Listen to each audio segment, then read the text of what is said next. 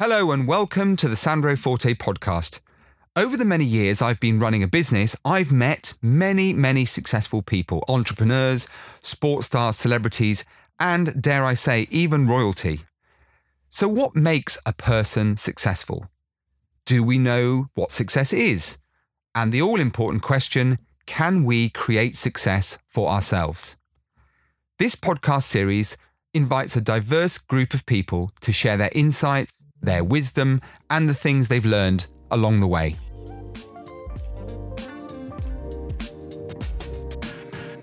It's not every day you welcome a guest that has a World Cup winners medal to his name, but today I'm doing just that.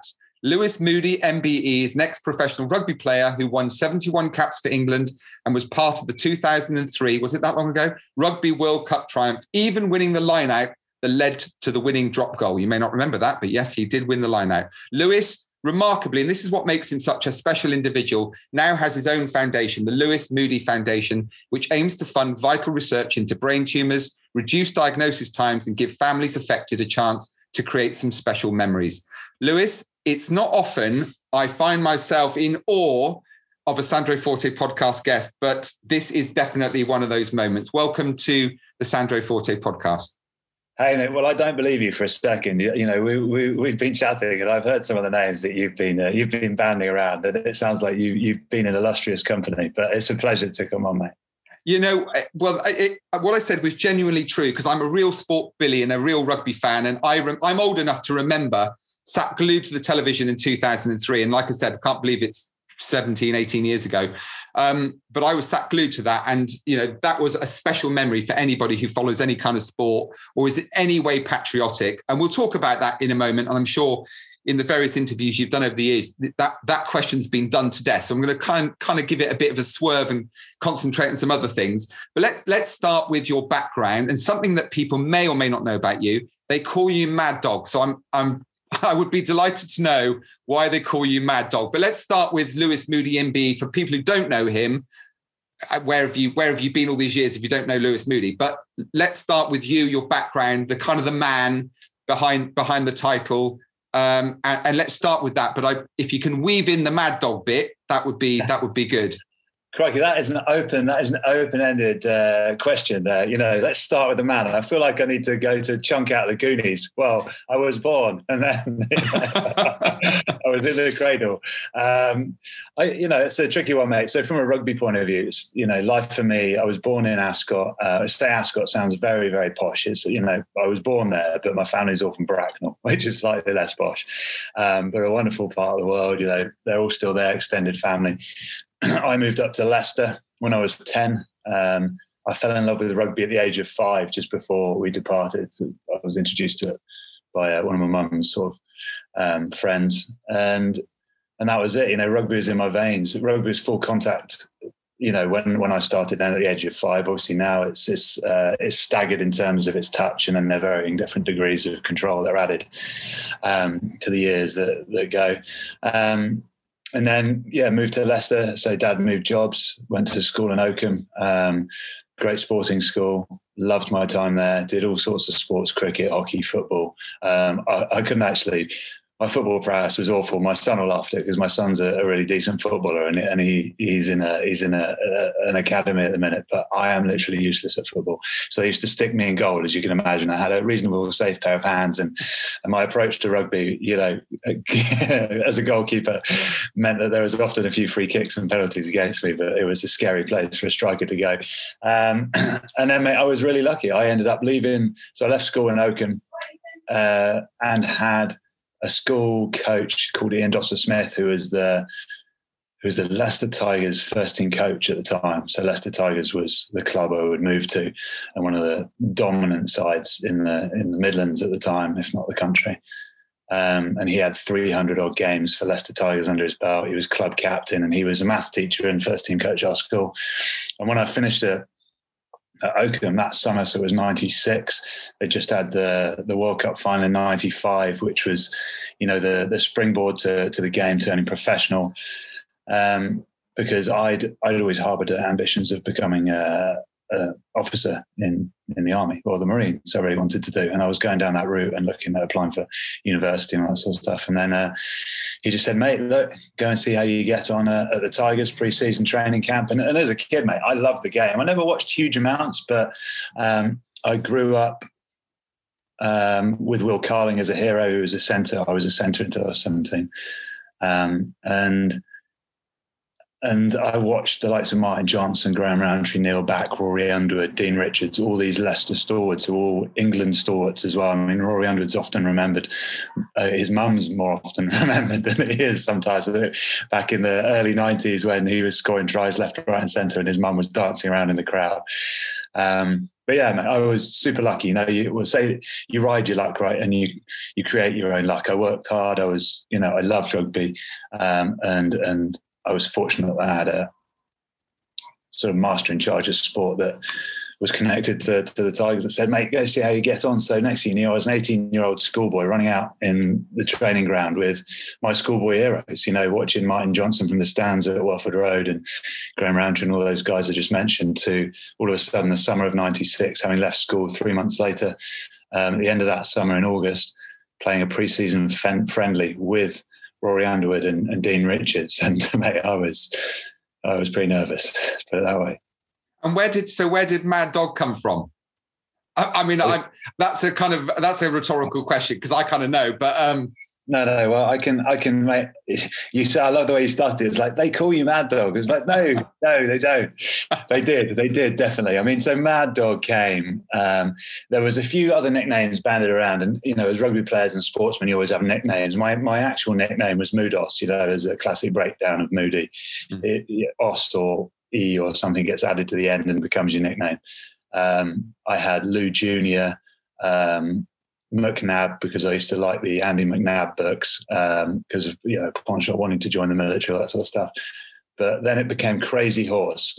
Um, but I think the, the, the broadcasters and the commentators around at the time realised that there was a, and I didn't know this, but Emlyn Hughes, I think it was a yeah. you know, really famous footballer who had uh, who had the same nick, who had the Crazy Horse nickname. So anyway, they, it sort of it stuck for a little bit, but but not really. And then I played in the World Cup. Uh, was it 2007 World Cup? And I was the team were in a state of disarray. You know, having won the World Cup four years before, we still had lots of the same groups of players around, and um, you know, still had Lawrence Dallaglio, Mike Catt, Jonny Wilkinson, uh, myself, Ben Kay, Phil Vickery. I mean, there was tons of us, but we were just playing like village idiots, quite frankly. Um, and anyway, I got I got overlooked for the first two games. In my third game against Tonga, I got a start and didn't want to let the opportunity go by. And uh, first minute in, charged to kick down, as I, I used to enjoy doing quite quite frequently, trying to terrorise fly halves and fullbacks. And um, as I charged it down, I got I got the follow through of the of the fullback's knee right in the temple, and I was knocked out cold. And I remember lying on the floor and uh, thinking Matthew Tate, who was a young uh, winger at the time, really talented player, he was calling my name out really slowly and weirdly. He was going Moodos. I was like, "What's wrong with him?" In my head, I was thinking, "What's wrong with?" Him? I didn't realize that I was I was like out cold, like motionless on the floor, and, and obviously it was me that wasn't computing the information. Mm. And then you sort of come around, and and this is before the day. Obviously, we've now got all the concussion protocols that are, that are coming into rugby, and, and, thankfully getting into wider sport. Um, and I came around from that, and, and the doctor brought on the magic sponge and, and, asked me a couple of key questions, which was, you know, so the protocols around concussion then were, you know, could you answer the years of the month backwards, which I'd struggle to do if I wasn't concussed. Um, but bluff, bluffed my way through that. And uh, and then the magic sponge came out, and he said, "Was I right?" And I was like, "Yeah, of course." He was like, "Okay, carry on then." So, despite being completely out cold and and not with it, I was I was able to carry on. I didn't want to come off, quite frankly. Um, and then the second half, my opposite number, Nili Latu, who tried to take my head off in a, in a tackle, uh, almost almost succeeded, but knocked me out again. And, and I was still able to carry on. And after the match, and I had a, I had an awesome game. You know, uh, it's not a reflection to the number of head knocks I had, hopefully, or the fact that I can't actually remember what I did. But uh. I had an awesome game, and obviously it was the first start I had in the tournament. And the, and the, the head coach afterwards said in the press conference, you know, why did England go so well today? And he said, Oh, well, look, everyone needs a, a, mad dog in their side, referring to me. So from that moment, it gave it real gravitas. And ultimately, it was, I like to think, given to me because of the manner in which I played the game. Right, I just threw myself around with with reckless, you know, disregard for my own personal well. But I loved, I just loved the physical side of the game. And if I could use my body as a tool to benefit the team, then then I would. And and Mad Dog's stuck ever since. And you know, the the not many people call me it these days. You know, I'm I'm ten years retired, and uh, you know, the the the landlord of one of the pubs in town when I first moved to Bradford-on-Avon, which is where I lived. He was like, Mad Dog, like it was my first name. Oh, Mad Dog, great to see you. Great to see you. I was like, Can you call me Lewis? You know, that, that's normal right go by. Well, in fairness, in fairness, Lewis, you did go on to write a book in 2011, four years later, called Mad Dog. So you've kind of only got yourself to blame. fairness. yeah, it's a fair point. It's a you know, I like I liked it. It was nice to. It was it was a sense. It was a term of endearment. I always thought, you know, yes, it, it made me sound a bit mental and crazy. And I think people that saw me play often as is the way with sportsmen and women, you know that it's almost like split personalities. The persona that you have off the field is often very different to the, you know, the crossing the, the white line persona. Um, and, and, mine was maybe more exaggerated than others because I think off the field I'm, I'm a pretty relaxed, uh, down to earth human being. On the field, I was, uh, you know, I was a wrecking ball that, you know, I had a, had a slight run in with a with a teammate of mine, and thought, well, uh, a Leicester Tigers teammate who was playing for Samoa at the time. England were playing for Samoa, and I had a, I started a what can probably only be described as a 30 man brawl at Twickenham and, uh, and became the first person in. I think it was 110 years at that point, the first Englishman to be sent off at Twickenham. So, I mean, I, I tell my my son's mates and that they're you know they, they ask about me often sometimes and and when they when the parents go and Google Lewis Moody and and you know they tell him that was a great rugby player apparently, and all that comes up is this fight that I had with Alesana Tuilagi at Twickenham. Essentially, I looked like an absolute lunatic. Well, I was on the pitch. Um, they tend to keep sort of a, a wider berth from me in the, in the, playground until they actually get to know. but, yeah. I know you're, you're kind of you're kind of the guy that everyone wants to have as his dad. If they ever get into trouble at school, you say, "My dad's going to come down and sort you out." Yeah, whatever. And then you look up who that person's father is. You go, "Oh, actually." Um, before we get on to talk about the amazing stuff that you do at the moment, the work with the foundation, um, and you know, I'm not going to ask you about proudest moments in rugby because I guess we probably know the answer to that. But um, I, I really want to focus on, if I can, a couple of other kind of angles that maybe you haven't explored before, Lewis. One of them is and I think no one is better qualified to answer this than you. You know, you played England uh, for England under Sir Clive Woodward when England were probably, you know, a dominant force in English rugby. You played at Leicester Tigers, who were winning everything at the time. And I think you'd be the first to say it wasn't the individual component parts, though they were all fantastic. It was that total rugby concept. And you also played for another major force in in uh, in domestic rugby, Bath. So I'm interested to explore with you what made those teams great. What what was it? Because a lot of people who listen to this podcast are in business. They lead teams and they kind of lose their way and they often email us and say, we'd love guests to talk about teams and leadership and how you can get uh, all those individual component parts, talented though they may be, gelling. Because there's loads of examples in, in sport of the individuals being very talented, but the team not gelling. What made England, Leicester, Bath, Saracens today? What made all those teams special? I think that's a that's a really good question, and I don't ever, you know, over the years you get asked this, you know, why were Leicester so good over those years? Why were England so good? And I don't ever think there's one um, common answer, but you know, certainly the the theme that tended to run through them was um, you know, you talk about culture, right? But it, but it was uh, a culture and a work ethic environment, and it was groups of individuals that were uh, accountable and working towards a, a, common goal. And under that common goal, were driving unbelievably high standards of each other. Um, and I always think at Leicester, which is where you know I grew up, and, and from '98 to 2002, we we were unbeaten at Welford Road for uh, four years. We won you know back to back titles, four back to back titles, um, two back to back European titles, and you know we were incredibly successful. But it wasn't because we had unbelievably talented players. Yes, we did have a good cohort of talented players that happened to come together, and a mix of old uh, and and young and, and everything in between. And you know, a couple of stardust players dropped in like Joel Stransky and Josh Kronfeld every now and again. Um, it was just a, a vehement work ethic. You turned up, we had a sign that welcomed us saying, Welcome to work. You know, there are a lot, a lot of other clubs that approached it differently with, um, with as good a success, like Wasps. You know, who were our sort of nemesis and arch rivals for for a lot of those years, and they were the flamboyant. But when you got down to it, they were just as hardworking. They were focused on a common goal, um, and they were very accountable to each other.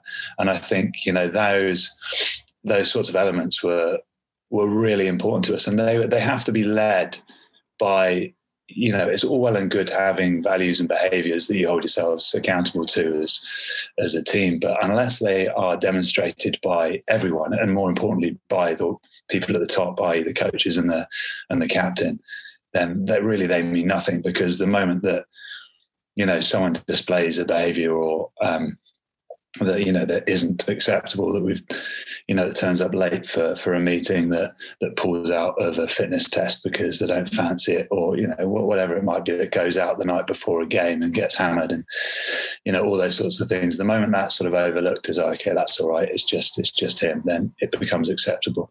Um, so we had a guy Martin Johnson that was just the pinnacle of uh, embodiment of those behaviors and you know standards that we held ourselves to. And because he never you know dropped below line well no, that's not true. Everyone drops below their line at a time and he did. But when he did he would put his hand up and go that's that's completely out of order. Before he had to be asked or questioned or judged on it he knew it was inherently wrong uh, but it was never. He was turning up late quite frankly Johnny never turned up late for anything. You know he was always the first person in the door. Um, but let's say in a game you know he was out of position he missed a call you know hand up lads that's my won't let it happen again.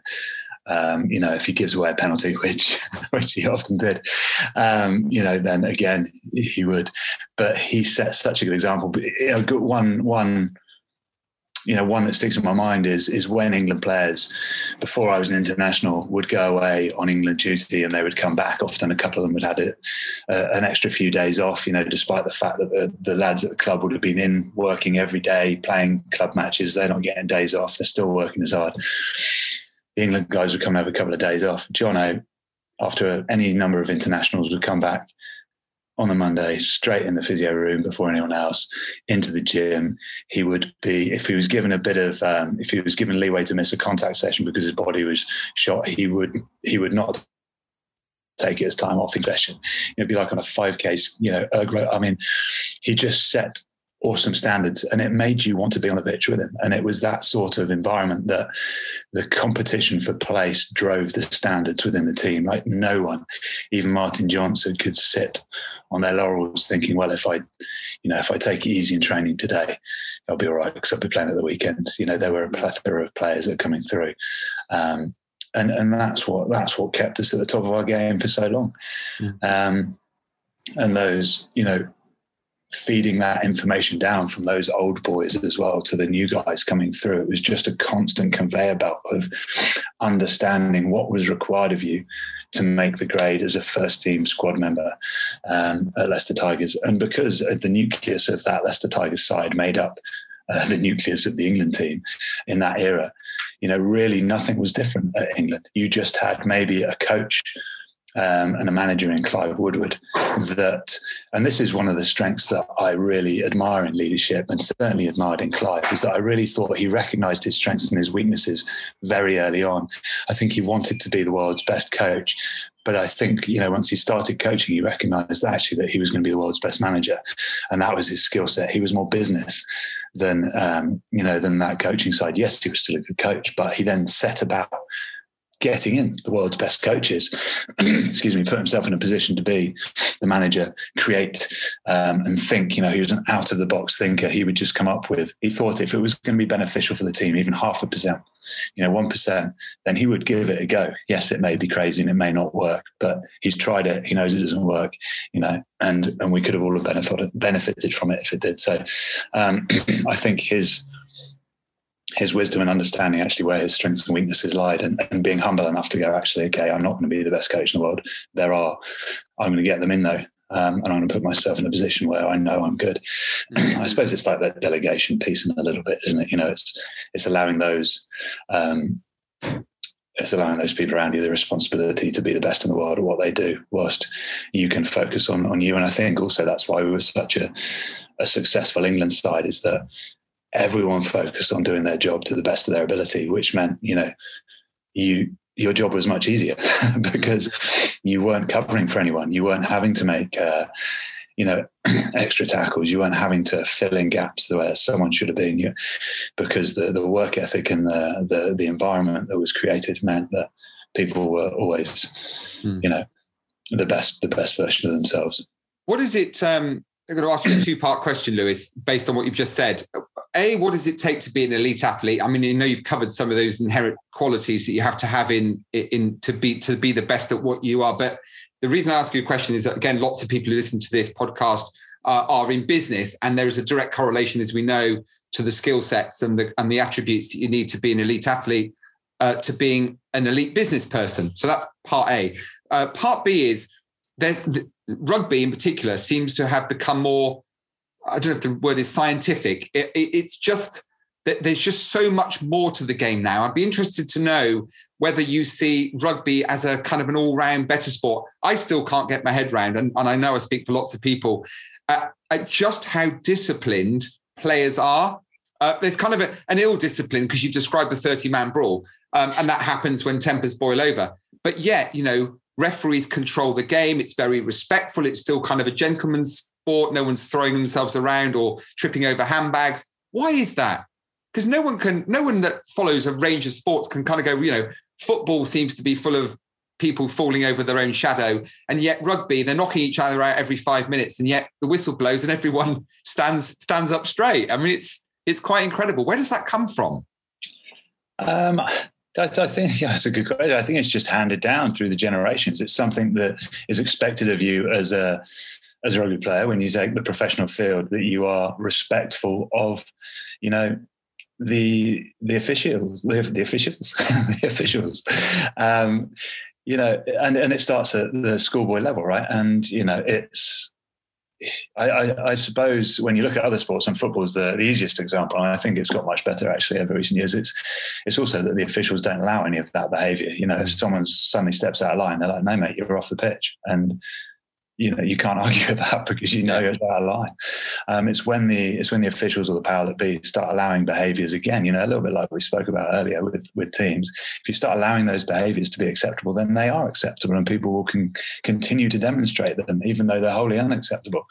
Um, and I think that's why rugby's always, you know, sort of held itself with with those high standards. And of course, we always fall below, you know, we fall below the line, and you know, and we have to on on occasion look at ourselves and make some changes. And uh, and, and, we have done over the years. You know there's been numerous occasions where that's had to happen. But um but i just think it, it's you know it, it, it's just handed down through the through the generations and it's an expectation uh, of you. So, so so a cultural thing really is what we're saying. You know build build good culture and belief within a within an organization. Let's talk about the foundation and and your mission. How did that how did that come about? I mean it's it's uh, incredible that someone uh, you know of your stature in the game can can take all that you've learned and can now be benefiting um, other people so a little bit about the foundation lewis and and and its mission where you're seeking to go with it what you're currently achieving and ultimately what your ambitions are for the future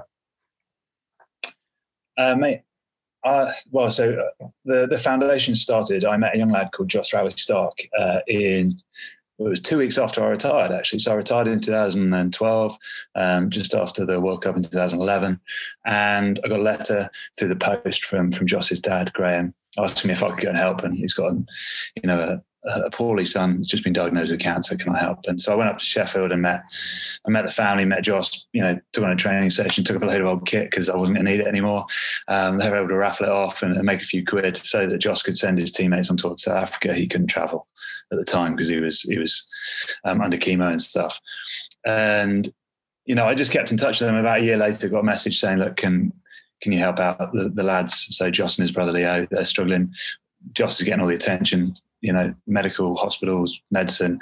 Leo's not getting any sort of love and you know feeling a little bit left out at the minute. Is there anything you can do? So I took him to Twickenham to watch a game. They're mad rugby rugby lads, and, and Joss was a wonderful fullback, played for Sheffield Rugby Club, and um, he was 15 at the time. Leo was 13, and we got all the hospitality, you know, pre-match uh, stuff. The RFU were brilliant. Obviously, I was just a retired England captain, so I could um, call upon all those wonderful favours and connections, which was which was ideal.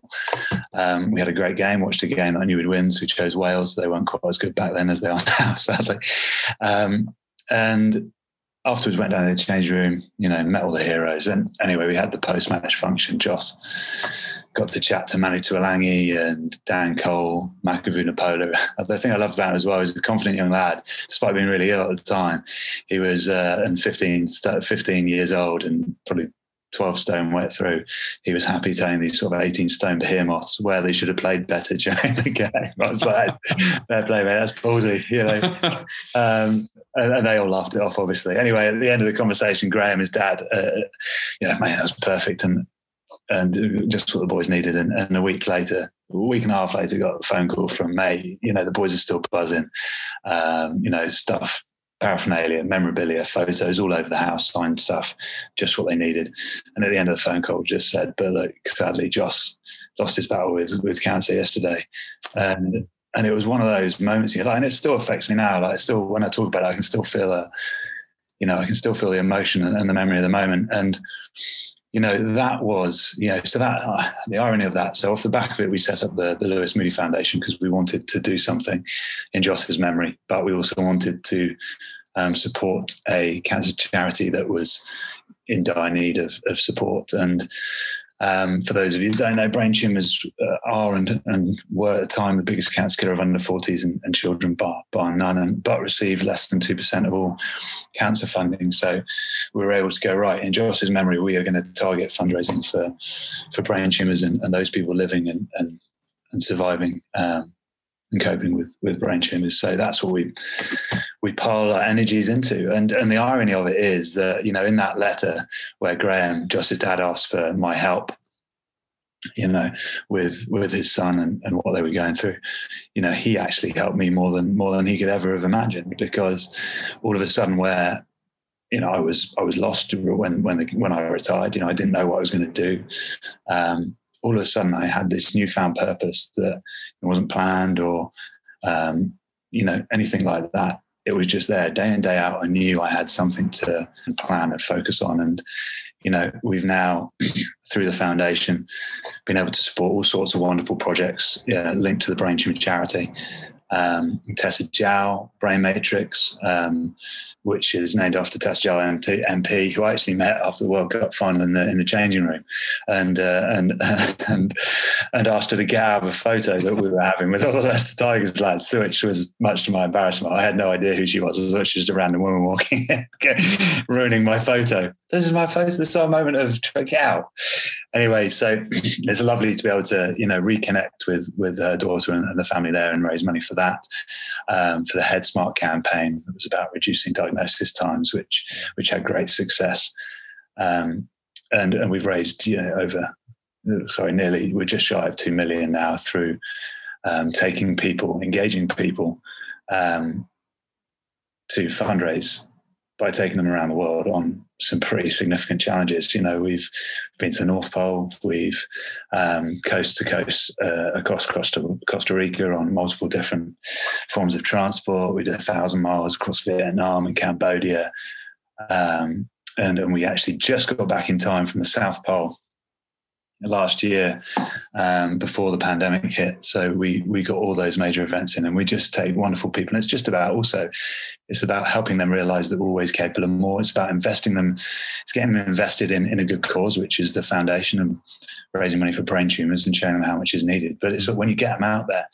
It's making them realize that we're always capable of more than we ever imagined. Now, some of the guys that come and do it are guys and girls are, you know, sat behind desks day in, day out, very unhealthy, couple of them were, you know, into the 20 stone category. And we're going up near, you know, gravel inclines on a on a mountain bike. You know, you're you're walking, kayaking, um, days on end, you're sleeping in tents, you know, and people are people are really mentally challenged yeah, ultimately, it's just about getting to the end. There's no race or anything. All you got to do is put one foot in front of the other. And I love seeing how people really learn a lot about themselves on these challenges. So not not only is it raising money for an incredible cause and, and wonderful projects that I'm incredibly passionate about and need more support, it's also about helping those people that come and do these challenges and they don't even realize it. And mm. and, the, and the joy we get at the end of uh, the end of the challenges, sitting down and, and the words you get from the people that have, that have undertaken these treks with us is is pretty special. So uh, I feel very lucky that, that me and Annie, my wife, have been able to do this. Um, obviously, the pandemic's been pretty tough going. Um, we've, you know, we've sadly had a, a couple of uh, redundancies, but we're still going. We will still keep going uh, as long as I'm here. And um, we've got some new projects lined up. You know, we've got some challenges. The Lions Challenge was supposed to happen, but you know, it's not. Well, hopefully, it'll still happen. But probably won't be in South Africa. In fact, definitely won't be in South Africa. Um, and we're going to the Amazon. So they're just all getting postponed at the minute until next year, until they can happen. So there's lots of exciting stuff going on. We're looking at UK based challenges as well. Um, so if well mate off the back of this podcast obviously if anyone hears what i'm talking about and, and is affected by a brain tumor and wants to um, find some more information go to lewismoodyfoundation.org um, where we can direct you to lots of lots of research and information on there. But if you want to get involved because you're passionate about raising money for good causes, then also go to lewismoodyfoundation.org and you can go to the challenge page and see what fun stuff we've got coming up. I, I hope you all think it's fun. well, we did we did say at the top of the show uh, just before we went on air that uh, I was going to get involved uh, because I love what you do, Lewis, and um, we'll we'll have that offline conversation about um, making a charitable donation to what you're doing from my own foundation. So that's the first commitment I'll give you live. Uh, I'm now accountable to a very large number of people across the world.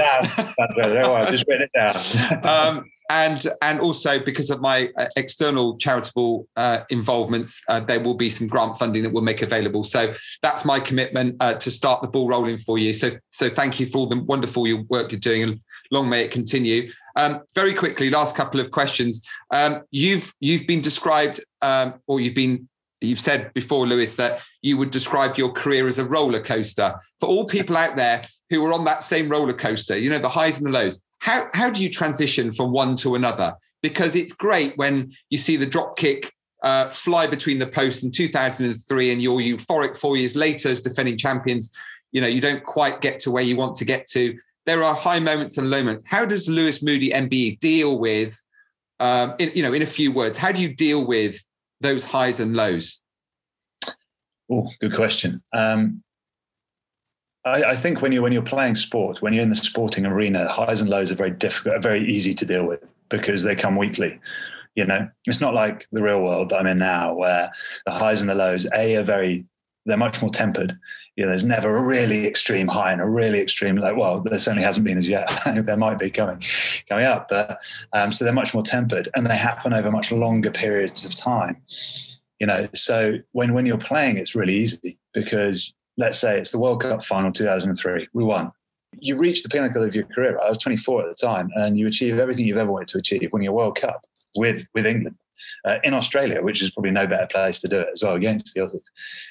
But having reached that, all of a sudden, you come back into the changing room, and instead of the immediate euphoria which you feel, the honest euphoria that you feel when the final whistle goes, and that release of pressure and anxiety and tension, and and everything comes out in in real honest reaction um, it's it's then replaced quite quickly by a sort of feeling of, of numbness, and and nothing prepares you for that at all, because you're suddenly sat in the change room with Martin Johnson, Lawrence, you know, Jonny Wilkinson, Ben Cohen, Steve Thompson, and we're sat around just like slumped in my seat, thinking, "This is really weird. I should still feel like elated or ecstatic or something." And and I, I, think now, when I look back in hindsight, it was uh, it was a realization that I just suddenly at 24 achieved everything I wanted to do in the game of rugby. It's like, what on earth do I do now? Like, what what do I replace that with now? And and the reason I say it was easy in sport was because actually the following weekend, so the week after we won the World Cup final,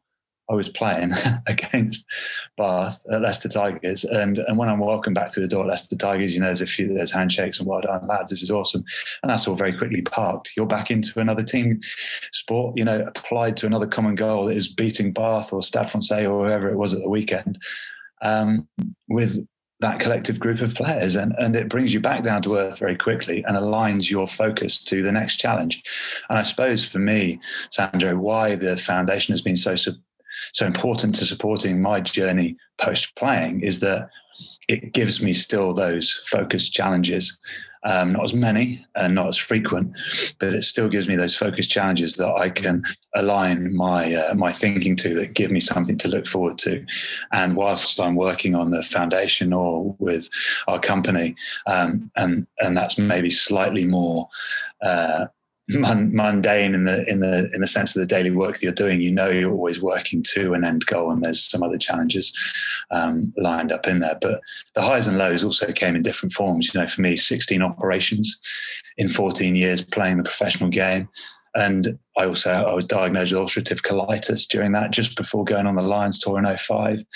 And I really put the the my my rugby playing career down to um, and my success of overcoming those injuries and the longevity of my career uh, down to the mentality that I was able to develop. And people talk about resilience, and no one's born with it.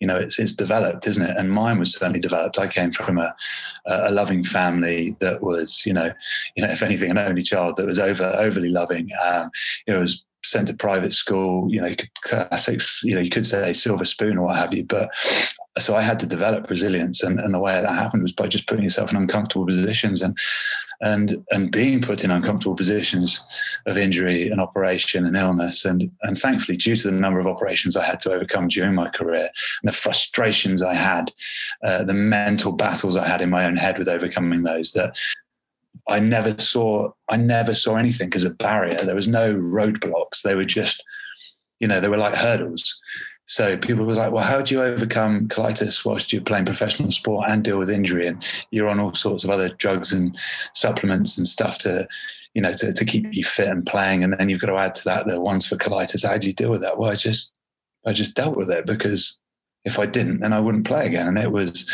and I know that maybe sounds a simple approach to it, but really it was, I just never saw anything as a barrier.